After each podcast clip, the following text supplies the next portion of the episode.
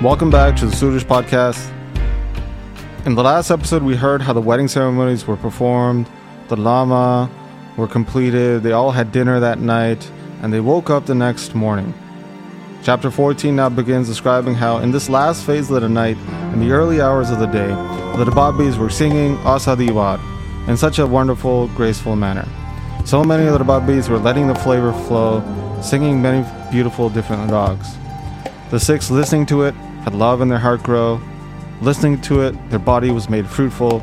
Great amounts of people woke up that early morning as the drums began to sound off. The sound of the drums was pleasing to everybody. Men and women had bliss emerge within them. Then all the instruments began playing, which arose a great resonance.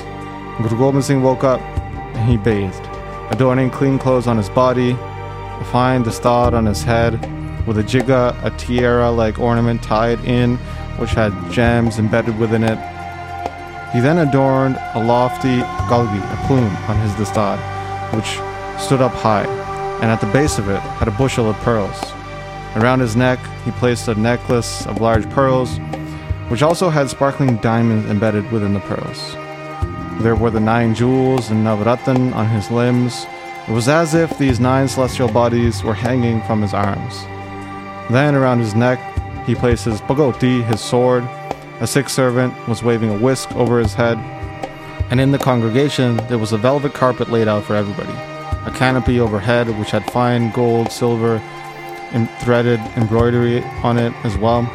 There were many guards at the corners of the congregation holding staffs embedded with gold and silver. The Guru's uncle, Mama Kirpal Chand, adorned with fine clothes and large weapons, arrived there as well. He arrived along with the great warriors, the five cousins of Guru Gobind Singh, Sango Shah, and all. Their large bodies were as if it looked like the five Pandavas, the legendary brothers from the Mahabharata Yudhishthir, Bhim, Arjun, Nakul, and Sahadev. Then there were the beautiful Brahmin Dayaram, along with Ram called the House of Virtue. They all bowed down to the Guru and then sat close to Guru Gobind Singh, staring at him. Then the very large, important Masands came. They, in bliss, bowed down to the lotus like feet of the Guru. And such a large divan session, court session, now emerged. They were all viewing the darshan of Guru Gobind Singh. Then many traders from the city came as well, clasping their hands together. They placed down offerings for the Guru and grasped the lotus like feet of the Guru. They were requesting very humbly to the Guru, saying, Oh, Guru Gobind Singh, you have elevated all of us. You have understood us as your sevaks, your servants, and called us. You have taken us away from the countless obstacles of sin. Guru Gobind Singh lifted his lotus like hand and blessed his entire congregation. And with great respect, the treasury of grace sweetly requested they all sit down. Then all the congregation got together and said, Oh, Guru Gobind Singh, please fulfill our desire. We have all from our respective villages brought money for the Guru, and we all desire to, with this wealth, feed all the wedding party here. So give everyone one day to feed the wedding party. This is the desire we have in our heart.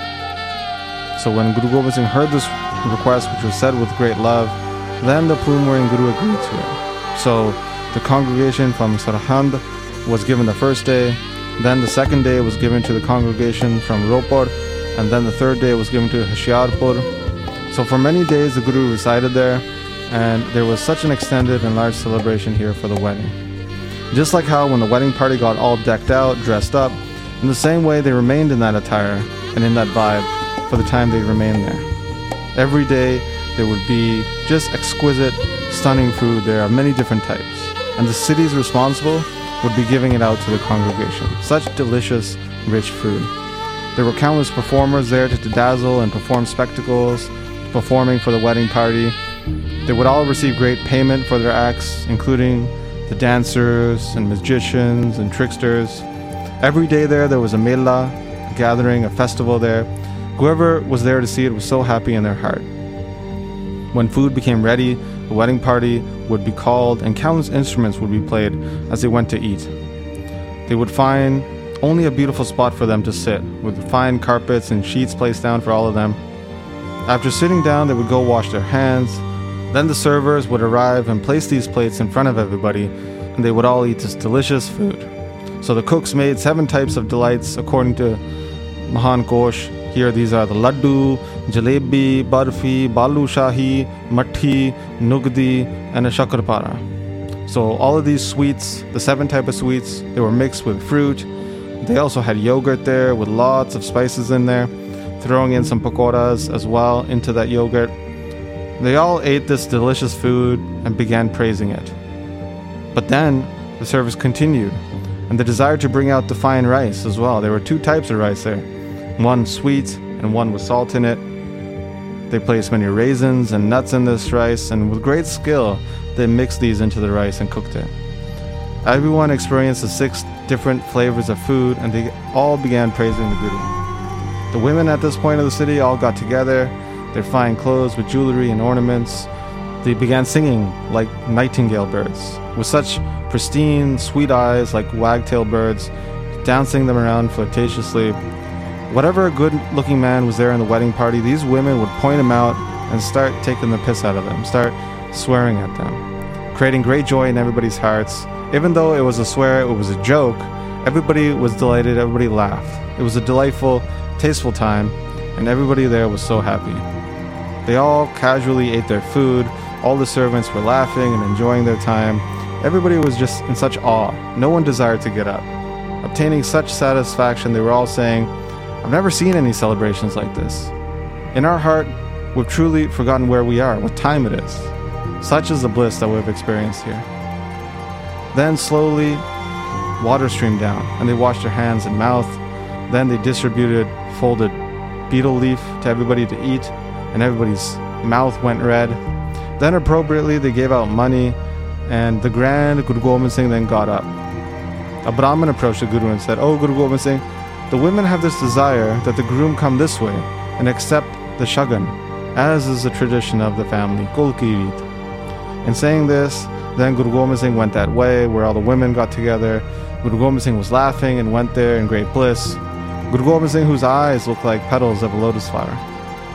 Looking at the extraordinary form of the groom, the women were enjoying. They were saying, What beautiful form, such long arms, and their lotus like eyes are so pleasing. Some understood the groom, Guru Gobind Singh, to be the true Guru, and in looking at him, bowed their head in respect. Some were laughing greatly, lighting up, and some were filled with love, a sacrifice to the Guru.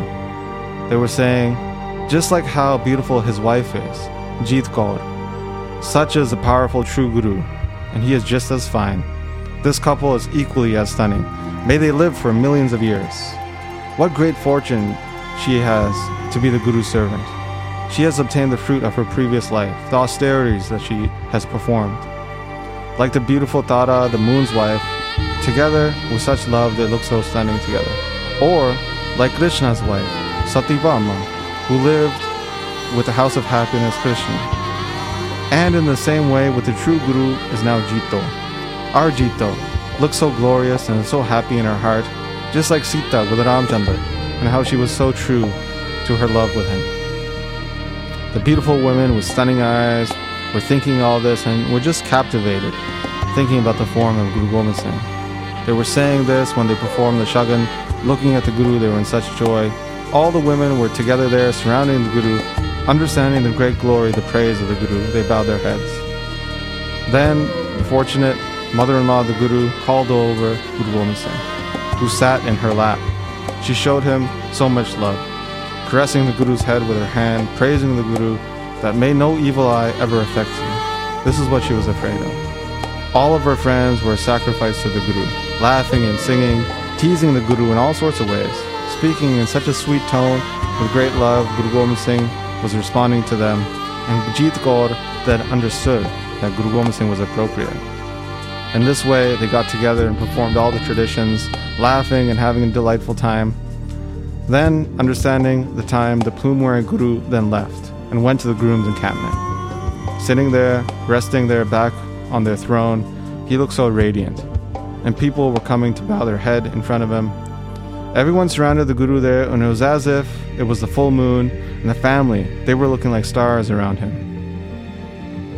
Everyone surrounded the Guru there, who was like the full moon, and the family that was surrounding them, well, they looked like stars. the congregation very humbly requested with clasped hands and with great love that the Guru should remain here in Guru Lahore at this encampment.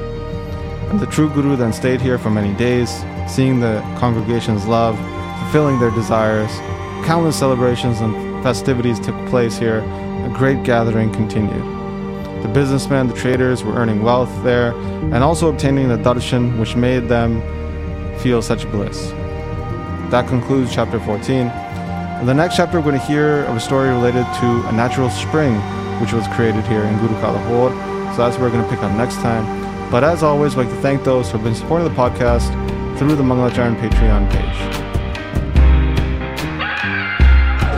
Guru खिंचा अहंकार धरती पर गया हस्तरा का छोटे का बारा ऐसे तो धुंध कलेश में खपे सब संसारा राजे शाह सब सारा। सच्चे सरगुर बाज नहीं, कोई पैक कटने हारा मीणिया मसंदिया नड़ी कुड़ी को मार के ਉਹਦੇ ਹੱਥ ਤੱਕ ਭਾਜੜਾ ਪਾ के ਆਉਣਗੇ ਗੁਰਾਂ ਦੇ ਪਿਆਰੇ ਜਿਕਾਉਣਗੇ ਜਿਕਾਰੇ ਗੱਜ ਕੇ ਜਿਕਾਰਾ ਜਾਵੇ